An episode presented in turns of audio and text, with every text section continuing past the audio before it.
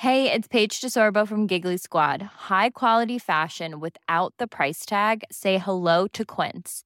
I'm snagging high-end essentials like cozy cashmere sweaters, sleek leather jackets, fine jewelry, and so much more. With Quince being 50 to 80% less than similar brands.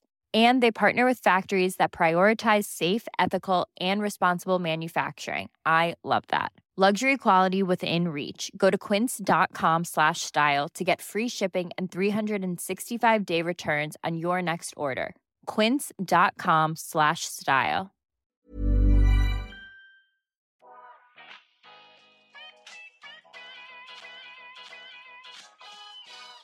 Välkommen till En timme med där jag, Sanja Tigeltia, träffar människor som inspirerar mig, som berättar om sina karriärresor, pratar självutveckling och hur de har kommit dit de är idag. I dagens avsnitt så pratar jag med Navid Modiri som arbetar som föreläsare, han är författare, han är poddare. Framför allt så arbetar han just med samtalet som ett verktyg för att hjälpa oss att bli bättre på att prata med varandra men också lyssna på varandra. Han gör en hel del. Han är bland annat samhällsaktivist på podden Hur kan vi? Eh, han är grundare till Storebror som eh, eh, ett samtal av och med män där män stöttar varandra för att växa. Och det vi går in på är framför allt att prata om egot. Eh, vi kommer gå in på vad är egot? Eh, hur handskas man med sitt ego? Är egot en dålig grej? Eh, hur vet man när man agerar utifrån sitt ego versus sitt sanna jag? Och lite tips och råd kring eh, hur man kan eh, bemästra det skulle jag säga. Dagens avsnitt är ett samarbete med Blocket Jobb som faktiskt är Sveriges största kommersiella jobbsajt med över 10 000 jobb där de har alla möjliga typer av tjänster runt om i hela landet. Och kanske är det så att du aktivt söker jobb eller är småsugen på att helt bryta bransch eller bara kika runt. Då tycker jag verkligen att du ska spana in Blocket Jobb. Det spelar ingen roll om du är lärare, arkitekt, om du är UX-designer. Ja, you name it. Det finns en superblandning av olika typer av jobb. Och är du osäker på hur du ska gå tillväga så finns det också en massa inspirationsartiklar på sidan, exempelvis om hur man faktiskt tar steget för att byta jobb. Gå in och kika och bli inspirerad redan idag. Hej Navid! God morgon! Hur mår du? Jag är nypromenerad och eh, har lyssnat på min andliga storebror Björn Nattiko. Mm. Och eh, haft hans röst i huvudet i, på min morgonpromenad. Så jag känner mig ganska uppfylld. Mm. Eh, lite ont i nacken. Jag fick någon så här konstig nackspärr igår. Ja, du skrev det. Jag tyckte ja. synd om dig. Nej, men det, det, behöver du inte göra. Eller det får du gärna göra. Det är lite mysigt. men, eh, men jag känner, mig, jag känner mig glad. Hur mår du?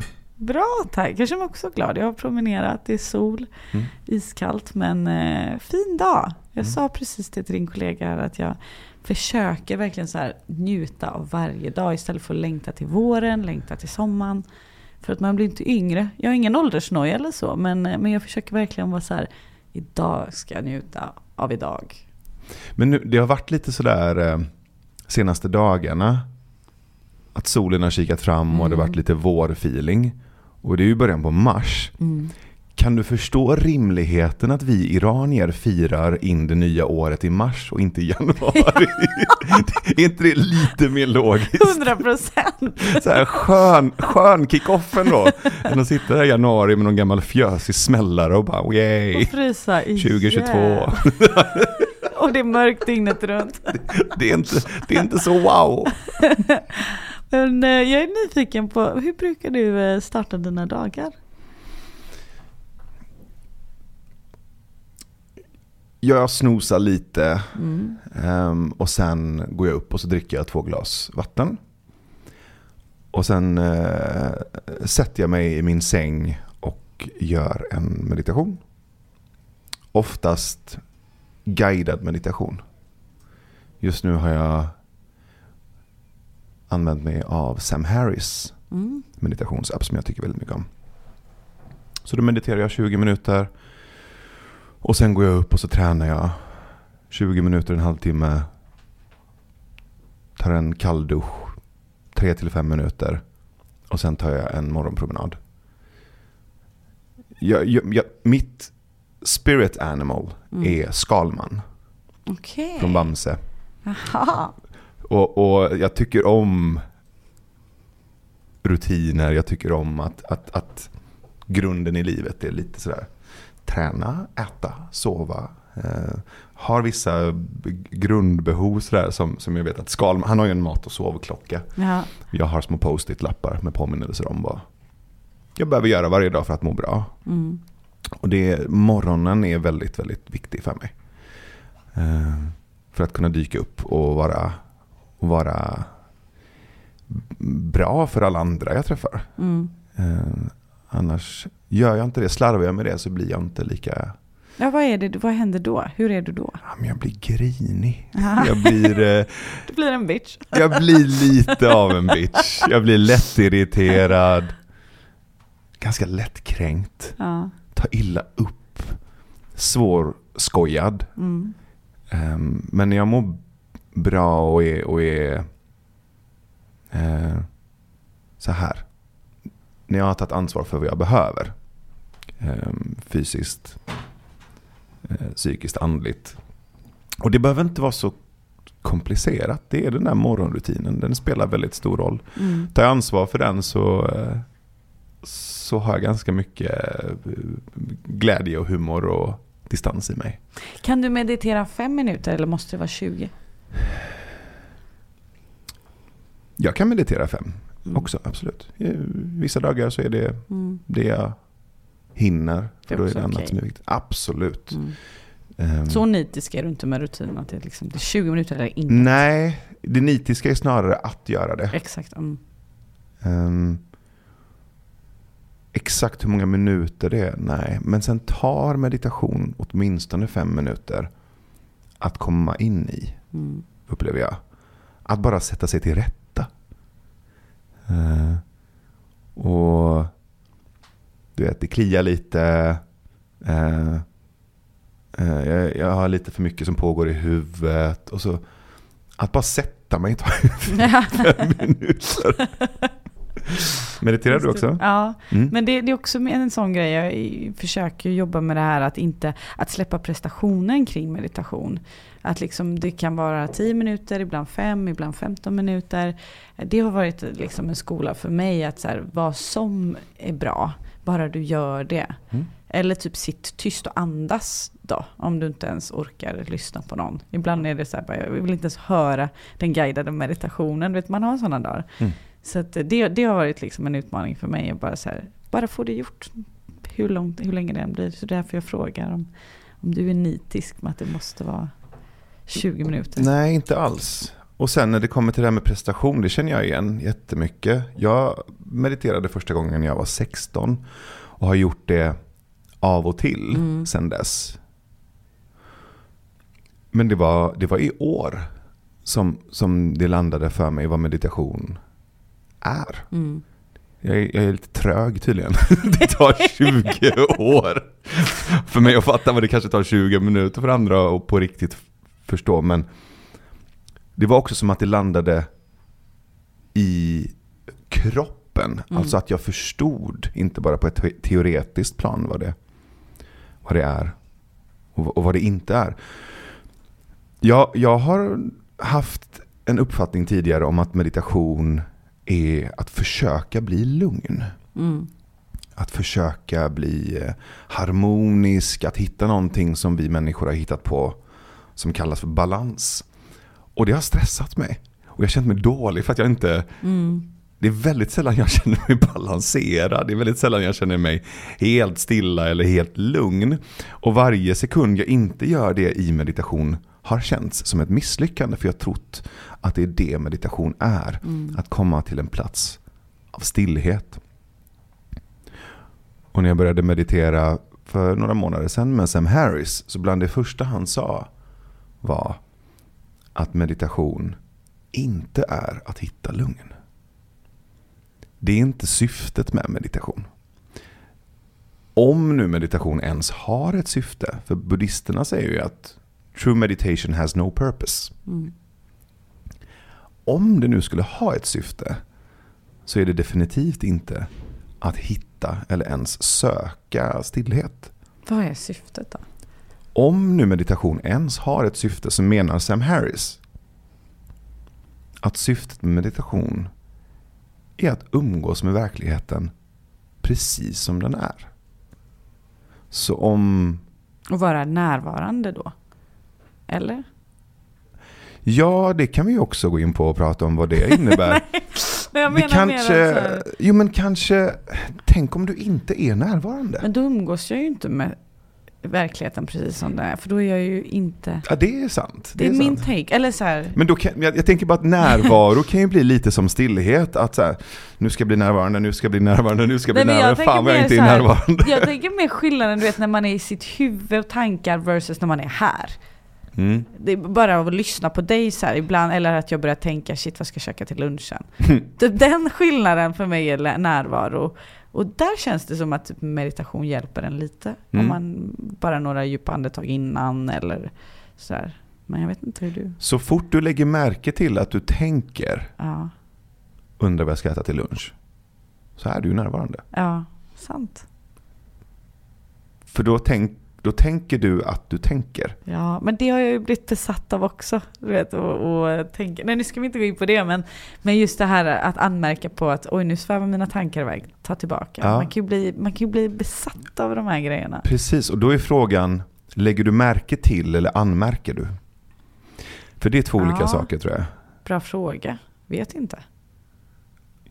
Mitt favoritmantra är okej. Mm. Nu tänkte jag att jag eh, inte ätit frukost. Okej. Ah, snyggt. Nu har jag lite svårt att sitta still. Okej. Mm. Jag känner inte för att meditera idag. Okej. Mm. Hmm. Nu blev det lite lugnt. Okej.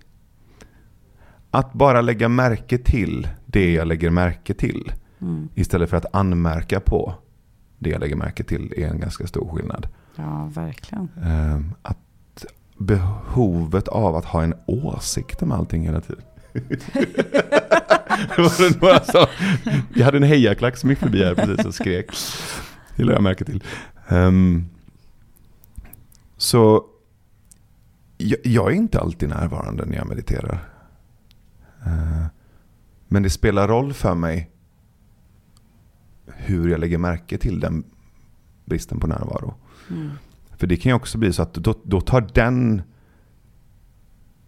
det bedömandet, eller det dömandet tar över sen de resterande 20 minuterna. Mm. Fan vad jag inte är närvarande, fan vad jag inte är närvarande, fan vad jag inte är närvarande. Och jag är inte lugn heller. Och, och nu kliar det och nu gick det förbi två personer utanför. Alltså, att göra det till någon slags eh, men nästan bestraffning eller bedömning. Ja, Det tar ju över sen. oh ja. Ja, men precis. Då läggs ju fokus på det istället. Ja. Det blir helt... Eh... Ja, du har rätt. Ja, det ska jag faktiskt tänka på. För jag är nog lite så här, vill nästan nästan straffa mig själv och tänka Mm. på det då. Och bara Mm. så här, nu gjorde du sådär igen Mm. Sanja. Mm. Det blir, blir helt fel fokus. Men idag ska vi prata om, om ett av mina favoritämnen som jag vet att du är grym på att prata om, egot. Eh, och innan vi går in på egot och liksom tankar kring det så, så vill jag ändå höra, vad är egot? För många är ju så här, jag får höra ibland när jag droppar den till några vänner eller, eller sådär, ja men jag, jag är inte ego, säger någon. Ja, men det handlar inte om det kanske jag svarar då. Eller så, vi alla har ju ett ego. Men, men jag tror att det finns ganska mycket okunskap kring vad ett ego är. För vi alla har ett ego, eller hur?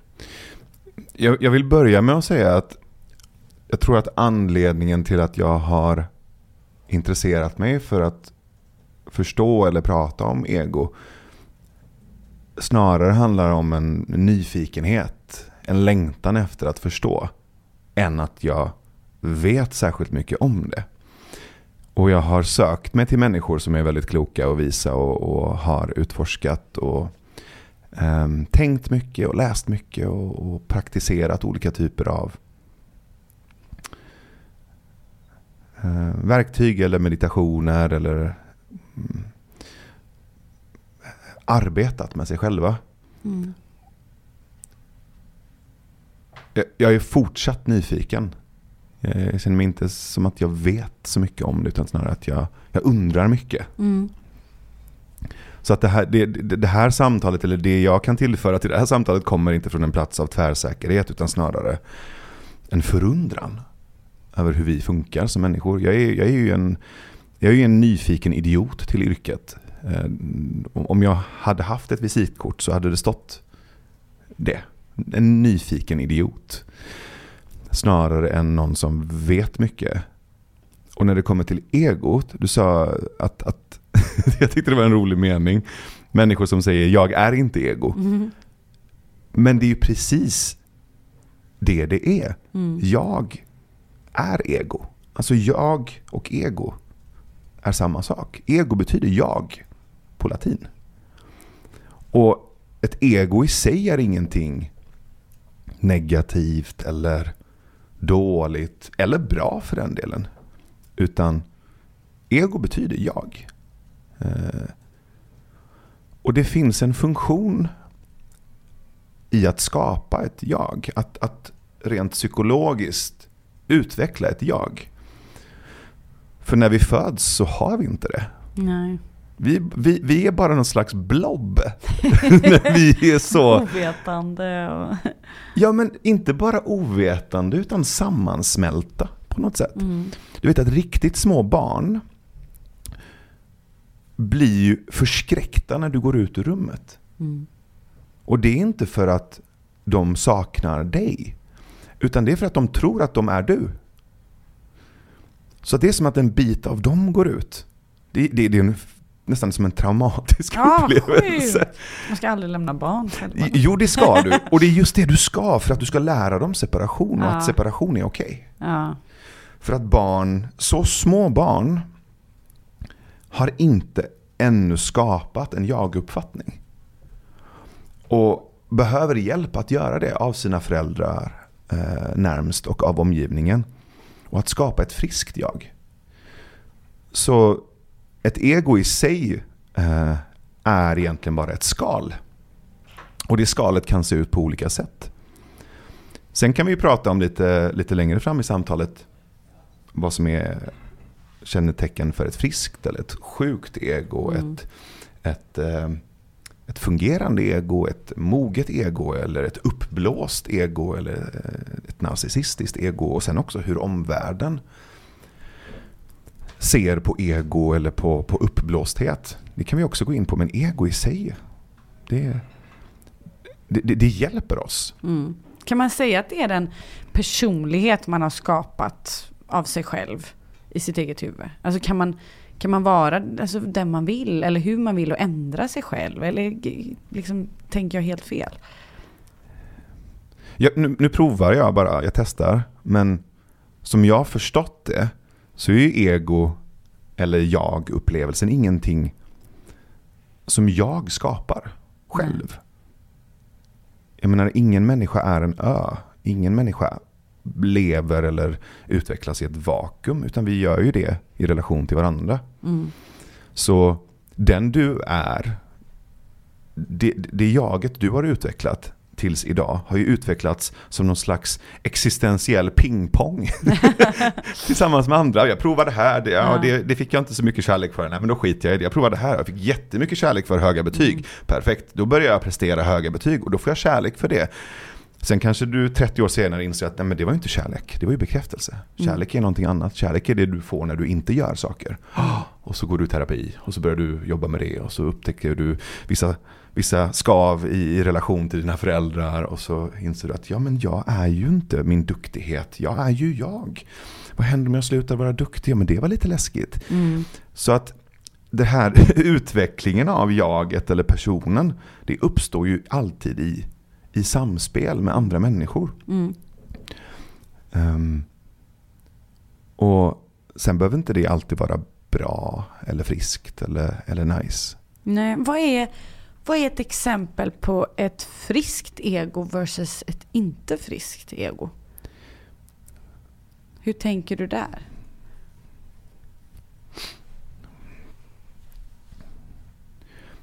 Ja, kan, om, om, vi går tillbaka till det här med till exempel prestation och duktighet. Mm. Är det någonting som du kan relatera till? Ja, absolut. Ehm, um, hur, hur, har det varit för dig?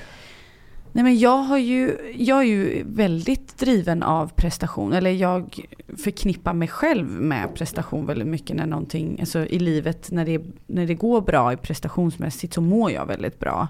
Eh, eller typ har alltid fått eh, bekräftelse den vägen. Eh, så jag har identifierat mig mycket med prestation. Vilket har gjort att jag någonstans nu när jag liksom är runt 30 har, precis som du sa, ställt mig många stora frågor. Liksom, är det jag? Jag är nog ganska bra ändå som människa utan mitt jobb eller utan mina bra betyg eller att jag Eh, springer snabbast eller vad, vad det än kan vara. Liksom.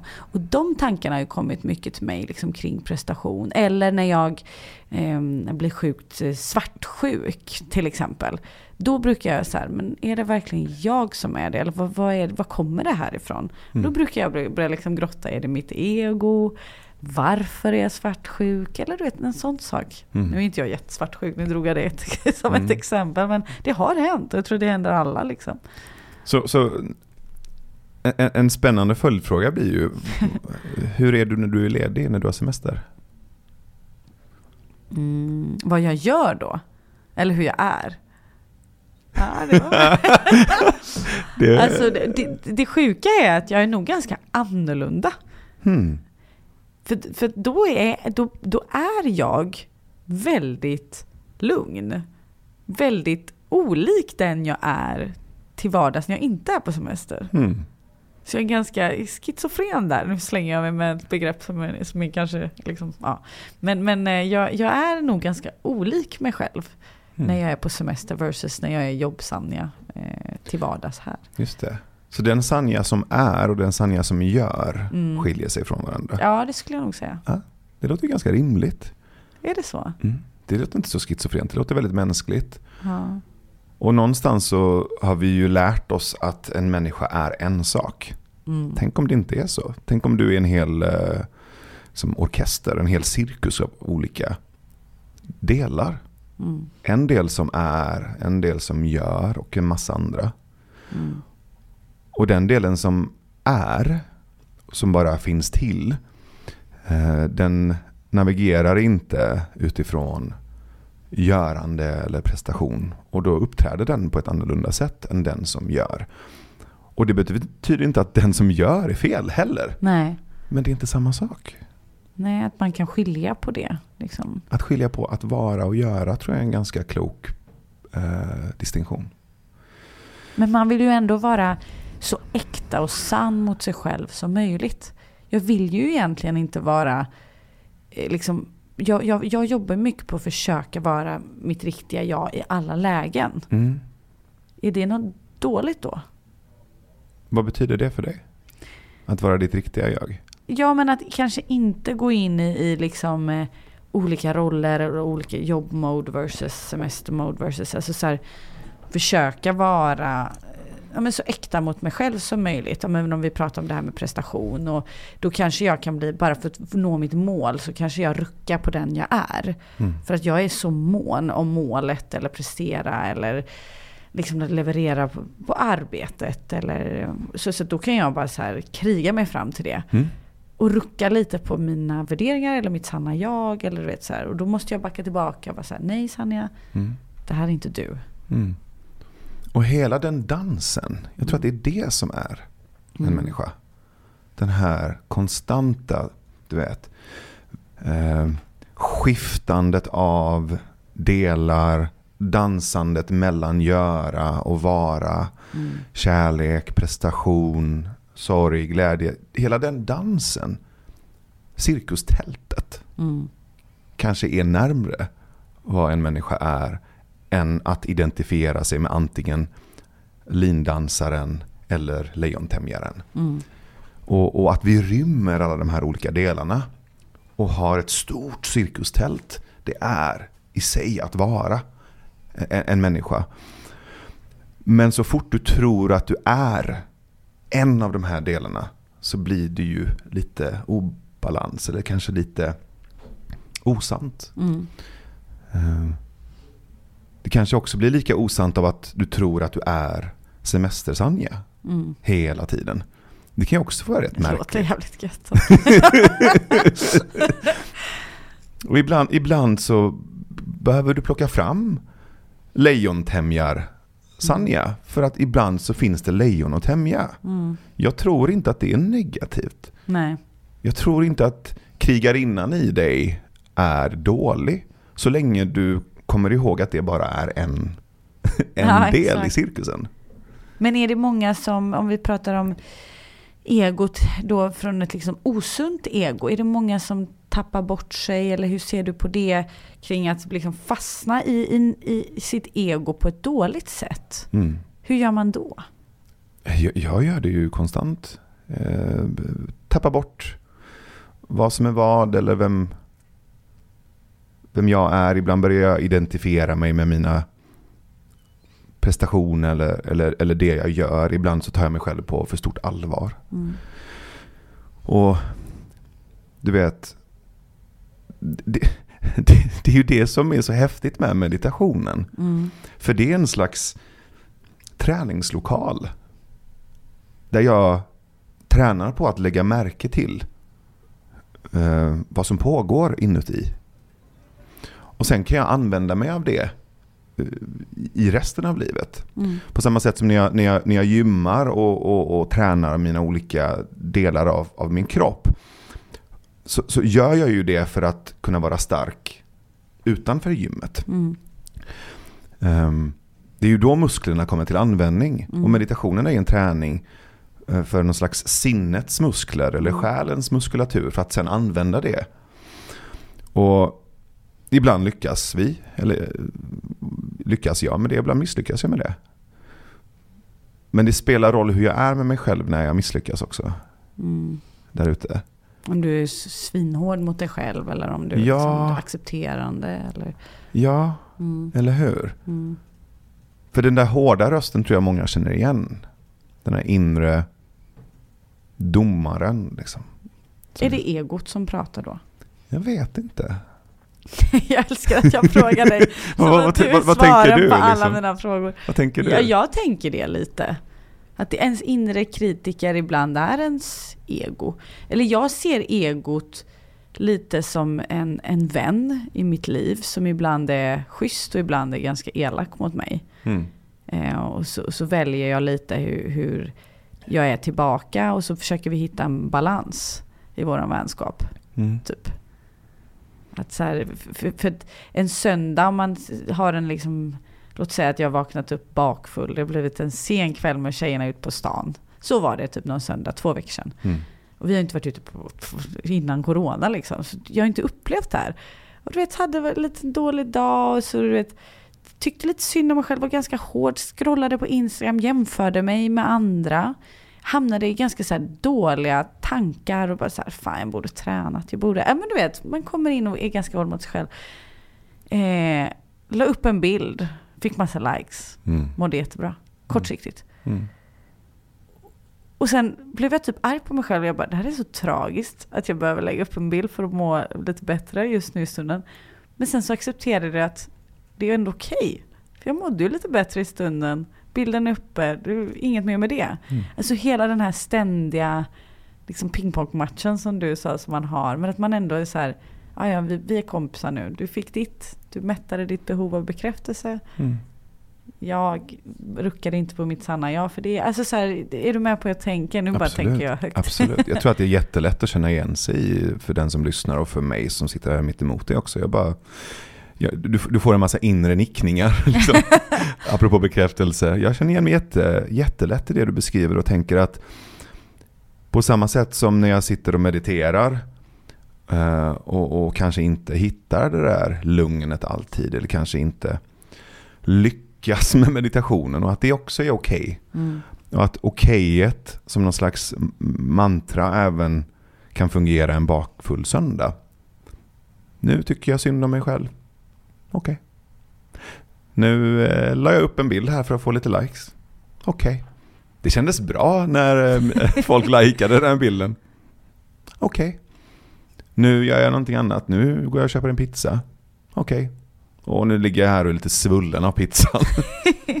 Okej. Okay. Där kan jag aldrig tänka okej. Okay. Det är det jag måste lära mig. Vissa okej. Okay. Att man har sin inre kritiker som bara, vad fan Sanja. Mm. Men, eh, men det är intressant. Och vad händer, vad händer om, det här är ju ett verktyg som jag fick när jag var på eh, en retreat med en väldigt klok buddhistisk lärare som heter Adyashanti. Mm. Som jag var tillsammans med min vän Björn. Eh, och Adyashanti har varit en väldigt viktig lärare för Björn och Björn har introducerat mig för Adyashanti.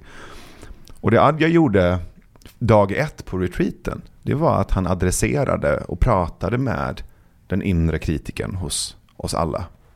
Och så sa han, vad händer om du slutar kriga med din inre kritiker? Och kallar din inre kritiker för darling. Mm. Och pratar mjukt med henne. När inre kritiken bara går på, du vet. Bara, nu är du bakis Sanja. Mm. Nu ligger du här. Fan, du har inte åstadkommit eller presterat någonting på hela söndagen. Okej okay, darling, jag hör dig. Mm. Och börja möta henne mjukt. Mm. Vad händer om du möter din inre hårdhet med din inre mjukhet? För det är som att du nästan ställer dig på en plats i dig själv. För att om, om den inre hårdheten är högljudd och du möter den med inre, ytterligare inre hårdhet, då ställer du dig själv i den inre hårdheten för att möta den inre hårdhet med ännu mer hårdhet. Sammanfattningen och slutsumman blir mer hårdhet. Mm. Men om du lägger märke till inre hårdhet och sen ställer dig i inre mjukhet och så möter du den inre hårdheten med ännu mer mjukhet. Så kommer det ju till slut bli mjukare. Eh, det har varit en sån grej som har mm. förändrat mycket för mig. Eh, att inte kriga med mig själv. nej, och ditt okej okay är faktiskt väldigt bra take på det. Att sen när den är, liksom när din inre krigare eller kritiker har åsikter eller liksom du får de tankarna att bara så här, det är fine, okej. Okay. Mm. Det var ganska bra. Men att man också ska göra det. Att man inte bara, det är okej, okay, och så bara, det igen. Men eh, nej, det, det är intressant. Eh, För okejet är inte ett ord. Nej. Det är snarare en utandning. Mm. Okej. Okay det finns en avslappning i det. Mm. Som är väldigt uppmjukande. Och nu går vi vidare liksom. Att okay. man bara så här, blickar framåt. Ja, jag hör dig. Okej. Okay. Mm. Mm.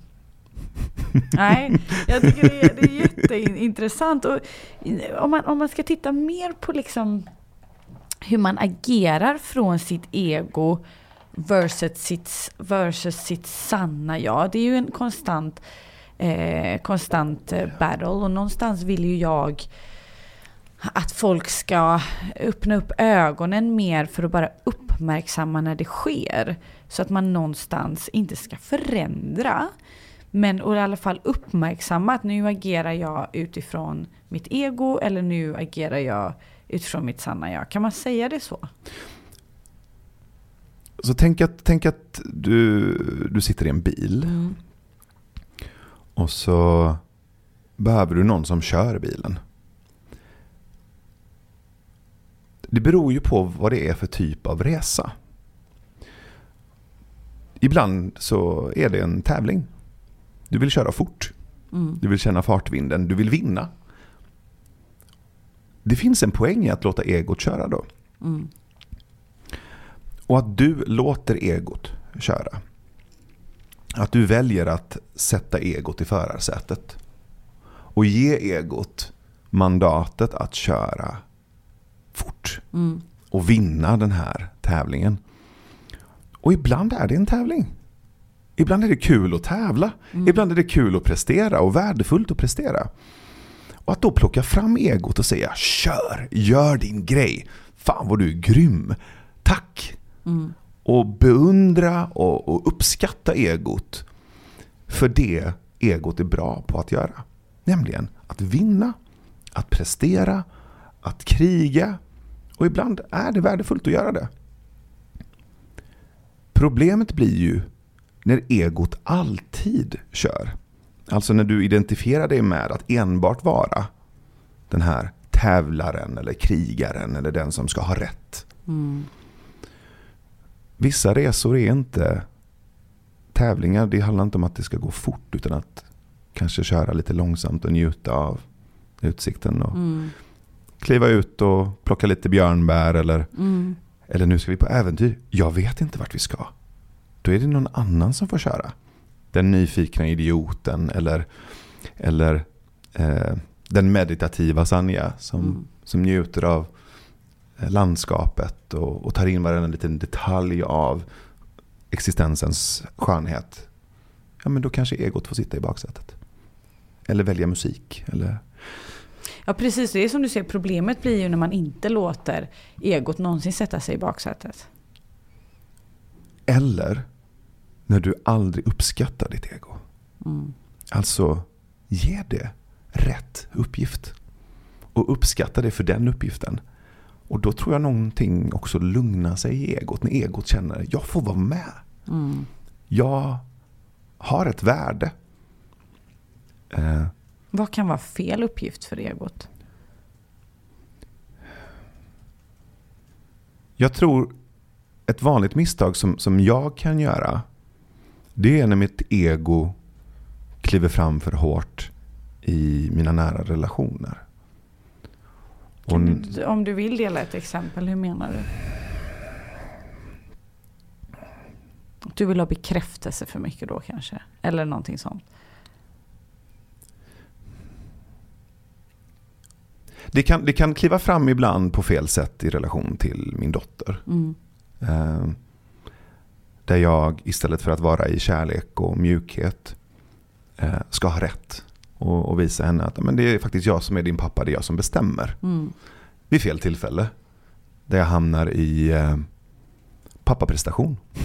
Mm. Nu, nu, nu, ska, nu, nu gör vi tydligt här att det, det är jag som tar besluten och du är ett barn och jag är vuxen.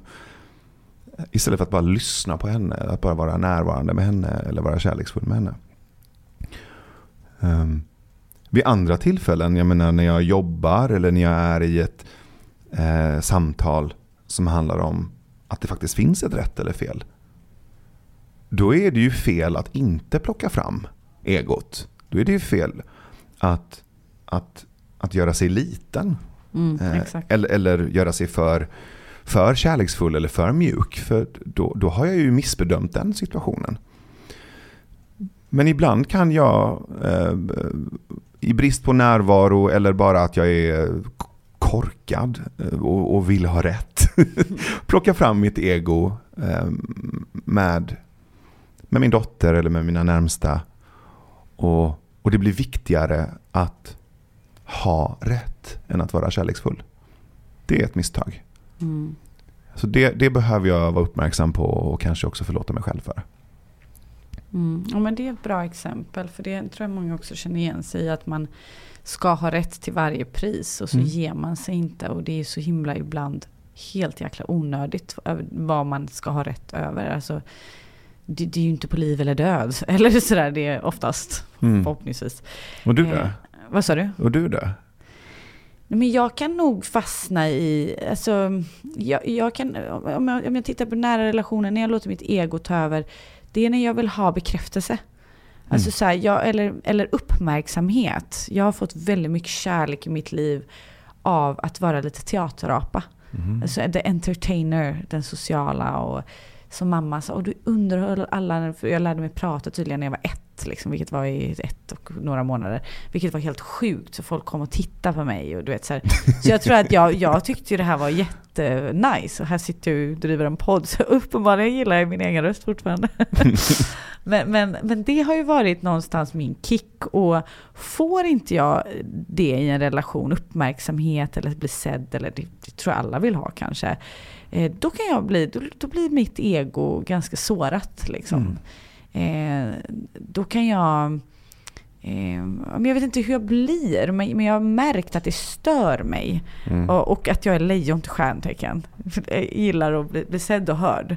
Ser man inte mig och hör inte mig, då blir jag väldigt, väldigt kränkt. Mitt ego tror jag blir kränkt. Just det. Ehm, Och vad gör du då? Försöker du, säger du det eller döljer du det? Jag döljer nog det och så tar jag till med andra metoder för att bli sedd och hörd. Ja. Inte att jag går och är otrogen, nu lät det som att jag går och liksom, eh, gör något annat. Men jag försöker få den kicken någon annanstans ifrån. Och det är det, då jag inte blir så stolt över mig själv. Mm. Att jag bara så här, men snälla Sanja, den kicken kan du väl få av dig själv. Mm. I grund och botten ska det ju kunna vara så. Eh, Jag har en kompis som, eh, som, eh, som har lärt mig väldigt mycket kring det där som jag tycker är, han är otroligt modig, ja. eh, Tobias. Han brukar be om komplimanger när han känner sig obekräftad. På Okej. ett väldigt sårbart sätt. Så det kan vara så att vi sitter och pratar och så, och så bekräftar jag en annan person i samtalet väldigt mycket för någonting som den har gjort. Och sen säger Tobias. Och han brukar ofta inleda med att det här är lite jobbigt för mig att säga. Det känns väldigt sårbart. Och sen säger han. Nu när jag hörde dig ge bekräftelse till den här personen, till X. Mm. Så kände jag en längtan efter att du sa någonting snällt till mig också. Känns det okej för dig att göra det? Och första gången han gjorde det så var jag säga, vad fan gör du? Vad pinsamt, vad genant, vad konstigt. Och sen så insåg jag att det var så ovant Ja. att någon var så äkta och så sårbar. Han, han, han liksom öppnade upp hela sin bröstkorg och sa exakt som det var. ja. Just nu känner en del av mig sig liten. Um, är det okej om du säger någonting snällt till mig nu? Men det sjuka är att jag hade inte kunnat ta det på beställning så. Utan då blir jag så här, men det är inte äkta för mig. Jag har bett dig säga det, jag vill att du ska säga det ändå. Är du med? Mm. Det är någonting, då blir min inre kritiker bara så här, det där har du, det där är liksom någonting du har frågat efter nu. Mm. Och, och då tar jag inte till mig det på något sätt. Och precis så kände jag första gången. Mm. Och sen när- han har gjort det några gånger så känner jag wow. Det är otroligt äkta. Äk, mer äkta än så Mm. blir det liksom inte. Att någon på riktigt säger hur det är att vara människa. Och att öppna dörren till det här kladdiga, förvirrade tillståndet. Den här dansen som vi gör med oss själva. Och bara säger hur det känns. Ja, du har så rätt. För jag tänker på sådana övningar man har gjort typ på vissa arbetsplatser. Där man ska ge varandra en, en anonym typ komplimang eller beröm. Mm. Och så ska alla skriva en, jag, alla ska skriva en rad var om dig. Så får du den här lappen sen. Mm. Och, och nu när du säger det, även om det är någonting man har bett folk göra, så har ju folk tänkt till och ansträngt sig. Och man blir så jäkla berörd och glad av det. Mm. Nu, bara kopplade min hjärna Mm. på den anknytningen. Men, men du har rätt, det hjälper ju faktiskt. Beroende på hur man ser på det. För den övningen tyckte inte jag var konstig och, och inte äkta liksom. Mm. Men så finns det ju den här rösten som, jag vet inte om du känner igen den. Som, som säger, jag ska inte behöva be om det. Exakt. Du ska läsa mina tankar. Ja. Eller hur? ja. Den är, det, det, kanske är den som är lite ego. Ja, det är nog den. För att det har jag också fått jobba mycket på att så här, folk kan fan inte läsa dina tankar Sanja, för jag är väldigt dålig på att be om hjälp. Mm. Eh, och då har jag varit besviken ibland på vänner, vi har haft så lite in- intervention och jag bara så här, så här hade jag typ förväntat mig att du ställde upp mer. För jag var ledsen. Men hur fan ska vi veta det när du Mm. har ett påklistrat smile och säger allting är jättebra? Ja. Jag bara, men förstod ni inte det? Jag visade mig sårbar den där gången. De bara så här, ja fast en kvart senare sa du nej men allting är jättebra. Ja. Jag var så här, och de bara, du är inte det lättaste att hjälpa Sanja. Mm. Och då var jag så här, åh fan, det är nog sant. Alltså, vilken skillnad. Mm. Och då kanske det finns en, till och med en identifikation i att jag är den som hjälper andra. Ja, precis. Så jag ska inte behöva be om hjälp, andra ska förstå det. Ja, ja. väldigt spot on.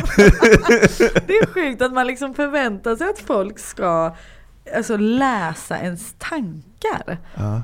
Och det, det, det, det kanske i bakgrunden betyder att de ska vara som jag är. Mm. För jag brukar snappa upp vad andra behöver väldigt, väldigt snabbt. Mm, Och jag vet, men det är också för att det är ju så jag tar mig igenom livet. mm, Jag är en sån som hjälper och fixar åt andra. Mm. Men tänk om du inte är det? Vad händer när du inte gör det? Vem är du då? Ja. Alltså det finns ju någonting Ja. här kring, och, och det, det som är så spännande med att prata om jaget. Ja. Det är att fundera på vad händer om jag inte vet vem jag är. Vad händer då? Vad händer om jag är nyfiken på mig Mm. själv? Istället för att veta Mm. vem jag är. Ja, du menar så. Men ja, det är sant. Eller att, eller att man har en väldigt tydlig bild av vem man är. För då skapar man inte så mycket utrymme till förändring heller. Mm. Precis. Men du nämnde också till exempel, hur kan man identifiera när det är ett narcissistiskt ego exempelvis? Vad är ett narcissistiskt ego? Till att börja med.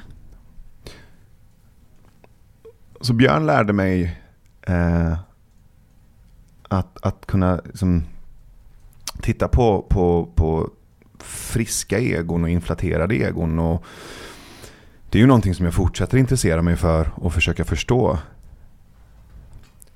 Um, ett friskt ego någonstans som jag har förstått det um, är ju en, en mogen, vuxen person som använder sitt starka jag, sina superkrafter, ehm, för att bidra. Och kan utvecklas och, och lära sig nya saker och är ödmjuk för feedback och, och kritik. Ehm, ett inflaterat ego ja, vi, vi gjorde ju ett samtal jag och Björn om just ego och, och där försöker jag beskriva det här inflaterade egot som, som en, en gigantisk robot. Du vet en sån här Transformers-robot. Ja. Optimus Prime. Fast med så här stora guldkedjor och solglasögon och mycket så här coola attribut. Ja.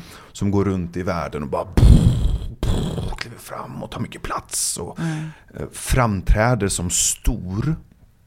Om du tittar på den här personens Instagram-konto så är det bara allting går bra och det är framgång och det är lycka och här är jag på den här semestern och här gör jag det här jobbet och allting är bara fantastiskt. Men sen bortom skyltfönstret, bortom Instagram, bortom sociala medier, bortom, bortanför tidningsomslag.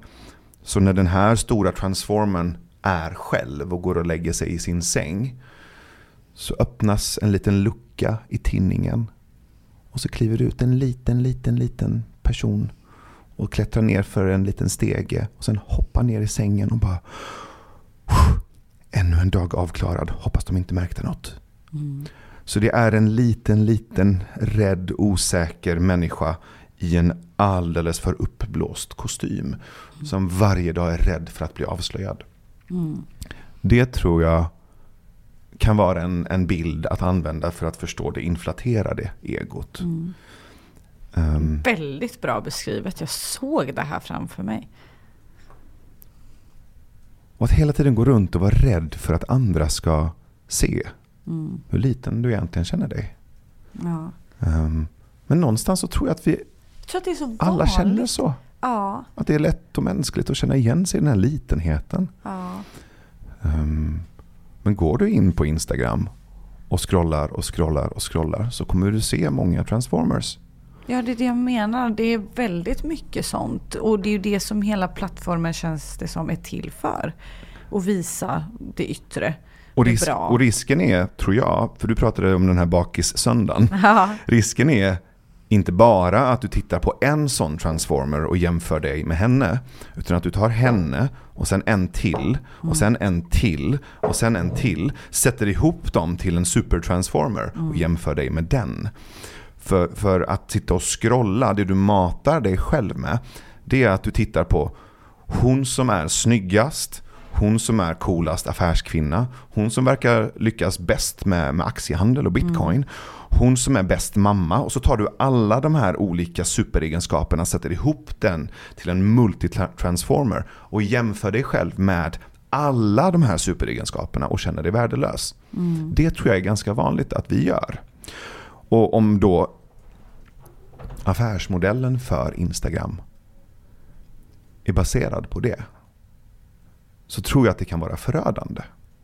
Det finns jättemycket forskning som, som visar just på att Instagram, Snapchat, till viss del även TikTok är uppbyggda på så sätt eh, att det förstör småflickors hjärnor. Att hjärnorna uppträder på ett sätt som, som människor med PTSD och trauma. Att amygdalan är lika svullen och skadad som hos en person som har varit med om krig.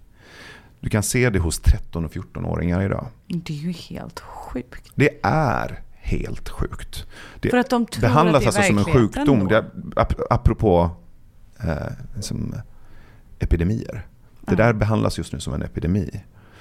Ehm, jag har varit ganska konservativ när det kommer till användandet av sociala medier. För min dotter, hon är 12. Mm, Ehm, Jag tänker inte låta henne dricka alkohol för det förstör hennes hjärna. mm, Så jag tänker inte låta henne gränslöst använda Instagram och sociala medier heller. För det förstör hennes hjärna ännu mer. Mm, Det, det, där, där, där, där, får jag vara mm. den, den stränga pappan. Liksom.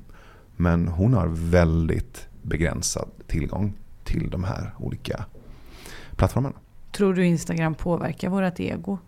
Det gör det, Mm. absolut. Eh, Det, det, det, det påverkar inte bara vårt ego, det ger oss en skev verklighetsuppfattning. För Instagram är inte verkligheten, Twitter är inte verkligheten, Meta är inte verkligheten. Nej. Det där är någonting annat. Tror du det påverkar även om man vet att det inte är ver- verkligheten? Alltså Absolut. typ sådana, sådana som du och jag som nu är lite äldre än de här eh, unga tjejerna. Vi någonstans har ju sett redigeringen bakom, vi har sett stagingen bakom, Mhm. vi vet. Men tror du inte att våran hjärna blir påverkad ändå? Jo. Ja. Om du sitter eh, på bio Ja, och kollar på en riktigt bra skräckfilm, blir du inte rädd? Jo. Påverkar det din kropp? Jaha, så. Påverkar det din sömn? Ja, ja. Du vet ju att det inte är sant. Mm. Mm. Bra jämförelse igen. Våra hjärnor eh, kan inte skilja på verklighet och fiktion. Nej, det är sant. Det är därför man kan typ manifesta och affirmera och allt det där. Ja, och du har mängder av spegelneuroner och förhoppningsvis en förmåga till empati. Mm. Så att när du sitter och tittar på en, en, en video Mm. på en person som ser ut som du, som blir torterad, så känns det som att du blir torterad. Då borde man ju egentligen bara titta på sånt som lyfter en inombords. Egentligen. Du borde åtminstone se över din eh, eh, sociala mediediet. På Mm. samma sätt som du har en tallriksmodell när det kommer till kost så behöver du ha en tallriksmodell när det kommer till sociala medier. Mm. Jag tror inte att du behöver hundraprocentigt undvika allt. Men titta på ditt flöde Mm. och se, se hur det ser ut. Hur många procent av vad tar du in? Och hur många gånger per dag tar du in det? Precis som med kost.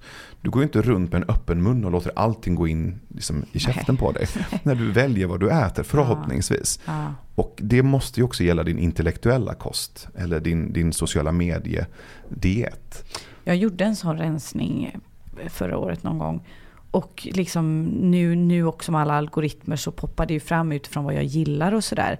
Det är som skillnad på vad man följer och inte följer. Eller Mm. hur man väljer och vad man liksom intresserar sig av. Mm. Nu har jag ju haft väldigt så här, ja men tycker det är väldigt kul med de här stora frågorna eller typ quotes som är peppiga och då får man ju upp väldigt mycket. Mm. Eller typ så här stjärntecken, Leo memes, eller så här, för jag är lejon då.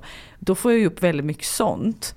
Men på ett sätt så mår jag ju sjukt mycket bättre av det än när jag jobbade med mode och bara följde it-människor för jag var tvungen att ha koll och Mm. journalister, vad var trender? Mm. För då matades jag med det här behöver du ha. Mm. Eh, även om det var inte mitt jobb att ha så blev det så här, jag bara, men jag måste ju också ha alla de här grejerna. Jag jobbar med mode. Mm. Är du med på skillnaden? Så Du har verkligen mm, rätt i det att så här, man kan ju faktiskt påverka ganska mycket Absolut. själv. Absolut. Nu har jag ju gjort det här utan att vara riktigt medveten då kanske, men det har ju, det nu när jag reflekterar över det så är det väldigt skillnad. Och, och jag, tror, jag, jag har väldigt stor tilltro till människor och till mänskligheten. Mm. Ehm, Jag tror att vi kommer lösa det här. För vi är fortfarande spädbarn på internet. Vi, vi har precis fått den här gudalika teknologin i händerna. Och vi, vi har precis slutat vara apor. Mm. Ja. och det är liksom, "Hur? what? Du har gått från savannen till någon slags gudomlighet på en sekund Ja. i evolutionen. Det är klart att det här kommer ta tid. Mm. Teknologi är inte bra eller dåligt. Utan det är, det är en förlängning av oss. Mm. Bilen Ursäkta. är en förlängning av, av foten. Ja. Ehm, hammaren är en förlängning av handen. Men Det som är sorgligt är ju att det är en hel generation som är försökskaniner. Ja, så får, så får det vara. Men en generation är inte så mycket på lång sikt. Ursäkta. Nej, det är ungefär. Nej. En generation är inte särskilt mycket på, om du slår ut det på 100 000 år. Fast nu kickar ju mitt ego in. Jag vill ju inte att mina barn ska bli den generationen. Nej. Nej. Och, då, och, och då, då finns det ju en möjlighet att, att eh, påverka i föräldraskap. Som du sa. Mm. Och det är ju inte bara vad vi säger, utan det är också hur vi själva beter oss. Jag kan ju inte säga till min dotter att hon ska vara medveten, eller jag kan inte säga till henne att hon ska använda Instagram på ett visst sätt och sen själv sitta som en slav Nej, nej. och punda. Du vet när man inte får hosta, då blir det, man dör för så mycket det killar. Du får hosta, du får hosta hur mycket Ja, du men jag vill. vill inte det.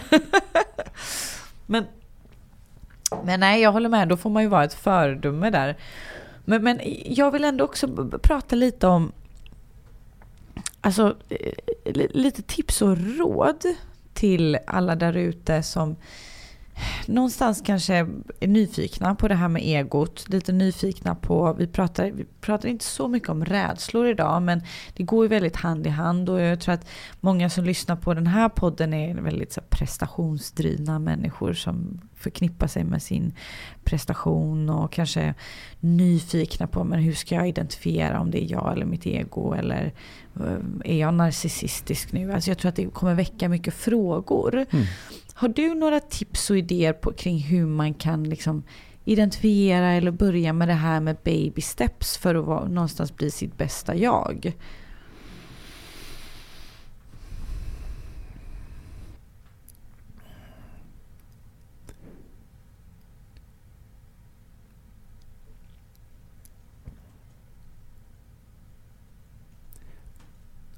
Det här är inte nya frågor.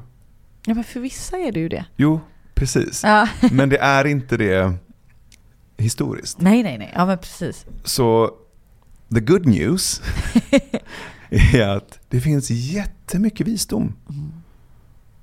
Det finns otroligt kloka människor som genom historien har funderat på de här sakerna. Vi är inte den första generationen, vi är inte den sista generationen. Så vänd dig om. Titta på historien och uppskatta alla konstnärer, filosofer och tänkare som har tänkt, som har gjort några varv under stjärnhimlen och börja söka, inte bara kunskap utan visdom. Mm. Eh, Var, var, var nyfiken och, och, och, och läs och lyssna och titta på, på det som har tänkts innan dig. Mm. Du behöver inte återuppfinna hjulet. Och någonting som har hjälpt mig är också att leta efter människor som har en liten glimt i ögat. Det finns någonting här att säga om humor, Mm. om, eh, om lekfullhet. Ehm, och många av de personerna som, som jag ser som lärare, jag brukar kalla dem för lärare för att jag lär mig saker av dem. Många av dem har väldigt mycket humor. Mm. Ehm, och det hjälper, apropå egoarbete. Att eh, tramsa, att leka, att inte ta sig själv på så stort allvar. Jag är inte viktig. Jag kan vara det är väl värdefull. den största Liksom. aspekten av det, att, att man inte är så viktig. Ja. Alltså, om jag dör idag så, så, så är det såklart tråkigt för de runt omkring mig. Men världen fortsätter. Om jag inte går till jobbet idag så, så, så är det inte så himla stort. Om jag inte presterar här eller levererar här. Eller missar ett poddavsnitt eller säger fel. Det är inte så jävla stort. Mm. Och att, att, att hitta, det finns någonting där mellan humor och visdom. Um, och sen nyfikenheten. Det, det, det, har ju varit min kompis genom hela livet. Att fortsätta vara nyfiken. Att inte tro att jag är något, att inte tro att jag vet något, att inte tro att jag är central. Utan bara fortsätta tramsa, busa, leka, undra och låta mig förundras av hur häftigt allting är. Mm. Hur stort livet är och hur magiskt universum är. Um, och att jag kan hitta lärdomar och, och, och, visdom i de mest otippade och oväntade vrår. Att det kan vara en, en person på en buss eller att det kan vara någons barn som, som säger någonting knäppt mm. eller roligt. Eller, eller någons morfar som sitter på julmiddagen och ingen bryr sig om och sätta sig bredvid honom och så bara oj, han lärde mig någonting nu som jag inte hade väntat mig. Mm. Och att de här lärarna finns överallt. Om jag är man nyfiken. Man missar dem om man känner att man är för viktig för folk. Ja, ja. Definitivt. Alltså hur många Uber-chaufförer ja, har inte levererat ja, liksom visdom och liksom gyllene små nuggets. Ja. Jag träffade en otroligt häftig man som han, han kallade sin Uber för sitt kontor och han var så här kryptoexpert och hade massa skärmar framme i bilen. Och varje gång han inte hade en körning så satt han och liksom, eh, du vet, lärde sig om ethereum eller krypto eller någon ny bizarr kryptovaluta och lärde mig en massa om NFTs. Ja. Men det gör han ju inte om jag sitter med mina hörlurar på och Nej. tänker att ja, nu ska han köra mig till mitt viktiga möte. Ja, snälla prata inte med mig. Prata inte med mig. Och ibland orkar jag inte prata. Nej. Men ibland kommer jag ihåg att vara nyfiken. eh, och jag tänker att jag kanske får förlåta mig själv för de gångerna jag inte orkar. Och sen de gångerna jag är nyfiken så är det ju skitkul. Ja. Ja, du har så rätt. För det finns ju så många så random samtal man har haft som bara så wow. Eller hur? Eh, men det är ju oftast när man är ganska öppen och, och liksom men, eh, mottaglig då. Man mm. inte är i sin bubbla. Och, och det är som du säger, ibland är man det, ibland känner man att man inte orkar. Ja. Och det är okej. Okay. Ja. Och sen finns det ju också för många där ute liksom som kanske är lata och inte pallar läsa böcker. Det finns ju otroligt många poddar. Du har ju ett fantastiskt avsnitt om egot eh, med Björn. Eh, mm. Sedan så finns det YouTube. Jag brukar typ så här YouTuba när jag går på, eh, springer på bandet. Eh, typ så här, how to identify your ego eller bara för att ibland få en så här reality check. När agerar jag utifrån mitt ego? När är det jag? Mm. Um, och, det, och det är sen, det är en löjlig reminder. Man kan alla de grejerna de säger. Men man blir lite medveten och det, alltså, det funkar väldigt bra för mig. Mm. Så jag tror att man behöver inte göra det så eh, övermäktigt. Men jag tror att folk kommer må väldigt bra av att börja i alla fall uppmärksamma sitt ego lite. För det är väldigt mycket uppblåsta egon idag tycker jag. Och med social media och, och hela den världen. Allt bygger ju på det och vi sitter ju väldigt mycket på de här som vi pratade om. Så det kan ju inte komma något negativt utav det, eller hur? Hur då menar du? Att börja grotta lite och uppmärksamma sitt ego. Mm. Det kommer väl snarare hjälpa de här som lyssnar nu om de börjar göra det, de som inte redan gör det. Mm. Eller finns det något dåligt med det? Med att göra vad? Uppmärksamma och identifiera när jag agerar utifrån mitt liksom Alltså jag, som, jag, som jag varit inne på tidigare, jag tror att hur du uppmärksammar spelar mm. roll. Att göra det från en plats av kärlek. För att bara uppmärksamma kan i sig bli väldigt självmedvetet och dömande. Mm. Så att det finns en eh, aspekt av noggrannhet i att vara uppmärksam med en hand på hjärtat. Ja. Avsikten spelar roll. Är jag uppmärksam på mig själv för att sätta dit mig själv och rätta mig själv och säga hur många fel jag har gjort idag? Mm. Eller gör jag det från en plats av att älska, älska, älska? Och nu kom det ett sår. Nu kom det en otillräcklighet. Nu kom det en FOMO. Nu kom det ett bekräftelsebehov. Okej. Okay. Precis, att det inte är något negativt. Liksom. Det är liksom. bara okej. Okay. Grattis, du är människa. Mm. Den spelar roll. Och den är, den är svår. Jag är inte alltid kärleksfull. Nej. Kanske till och med vara kärleksfull med de gångerna jag inte är det. Ja, ja. Men alltså, det är det svåraste jag tror att som finns att vara kärleksfull mot sig själv i alla lägen. Mm. Man är väldigt duktig på att vara det mot alla andra. Mm.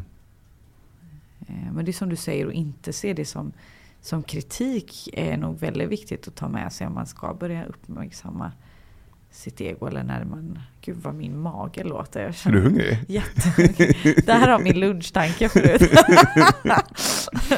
Mm. Nej, men... eh, Men jag, jag, kan, jag kan ge några konkreta tips också, för det finns ju vissa människor som har tänkt och, och funderat på de här frågorna mycket som, som jag tycker är hjälpsamma. Ehm, och några sådana tips är Byron Katie. Mm. Eh, det, det är hon som har sagt den här eh, Is it true som jag har tatuerat här på Ja. ovanför bröstkorgen. Eh, Byron Katie är en väldigt klok kvinna som jag brukar lyssna till och läsa mycket. Adyashanti, en buddhistisk lärare som jag tycker väldigt mycket om att följa. Och båda de här två, jag brukar kalla dem för mina eh, andliga svärföräldrar. de har funnits med mig i många år. Björn Natthiko Lindeblad som är min, eh, min andliga storebror. Eh, som fortfarande är väldigt närvarande och finns runt oss. Både i meditationer och boken Jag kan ha fel. Och det finns några poddavsnitt vi har gjort tillsammans också. Men vill man busa och leka lite så finns det ju några tricksters som är lite mer råa och lite sådär utmanande och roliga. Där jag tycker Osho är väldigt intressant. Mm. Eh, Alan Watts Mm. som jag tycker väldigt mycket om. Och Jed McKenna. Jed McKenna är lite eh, okänd för de flesta. Han har skrivit en trilogi som heter Spiritual Incorrect Enlightenment. Mm. Där han ger upp med hela den andliga världen. Eh, Den är väldigt utmanande. Eh, Och Okej. eh, att läsa igenom den trilogin är lite som att dö. Oj! På ett symboliskt plan, givetvis. Ja, ja, Ehm, men ändå, wow. men det var värdefullt att göra den. Och den, den återkommer jag till ganska ofta. Att, att läsa den för att inte ta mig själv på så stort allvar. Att inte ta ens mitt andliga arbete på så stort allvar. Nej. Jeddy är en eh, busig, rå, ganska kompromisslös trickster som petar på alla känsliga punkter i det andliga arbetet. Eh, för att se vad som sen finns kvar. Den blev jag jättenyfiken på. Mm. Och vem hade du, om du fick välja någon jag skulle intervjua i podden, vem hade du velat att jag pratade med då? Nu tog jag dig på sängen, eller som man säger. Alexander Holmberg. Vem är det? Det är du. Alexander Holmberg är en god vän till mig som eh, har jobbat som coach och ledarskapsutvecklare i många, många år. Han eh, är en sån där person som ser rakt igenom.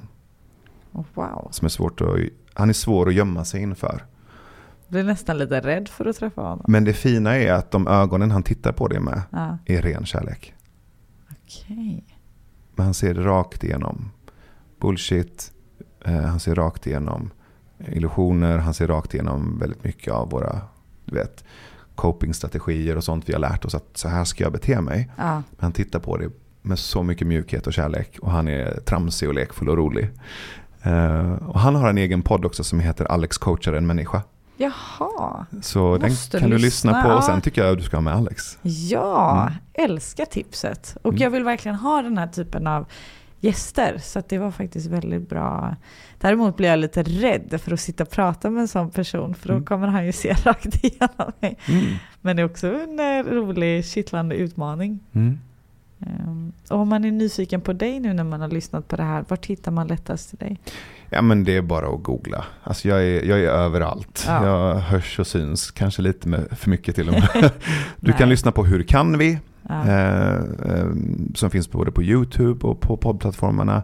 Som är eh, mer av eh, liksom samhällsanalys eh, och politik och religion. Och vi bjuder in ganska så kontroversiella gäster. Allt från Paolo Roberto till Cissi Wallin. Och vi pratar med alla. Vi, vi duckar inga ämnen och inga personer. Ehm, och sen så har jag gjort eh, runt 100 poddavsnitt med min vän Björn Nattiko Lindeblad. Och de finns också på, på Acast och på poddplattformarna. Mm. Ehm, och sen är det bara att googla. Jag har gjort allt möjligt. Mm. Musik och podd och böcker. Och, Föreläser? ja, till exempel. Ehm, så det är bara att googla. Ja. Ehm, Jag känner du kommer, om jag får äran, kommer du komma tillbaka till min podd förhoppningsvis. Ja, Vi du har vet så många Det är ämnen. bara att höra av dig. Jag tycker det är jättekul att, tro att, att prata med dig också. Det kändes, som jag sa till dig också när vi sågs första gången, som att ja, men vi har ju redan hängt. Det har vi nog. Mm. På något, I något liv. Mm. Eh, det känns väldigt enkelt. Mm. Tack så jätte- jättemycket för att du ville prata med mig. Nej, men du, tack snälla. Alltså du är så lätt att prata med. Ja, men detsamma. Om ni gillar podden så får ni hemskt gärna dela den här med era vänner. Men också gå in och prenumerera och jättegärna lägga en liten kommentar. Det hade gjort mig så otroligt glad.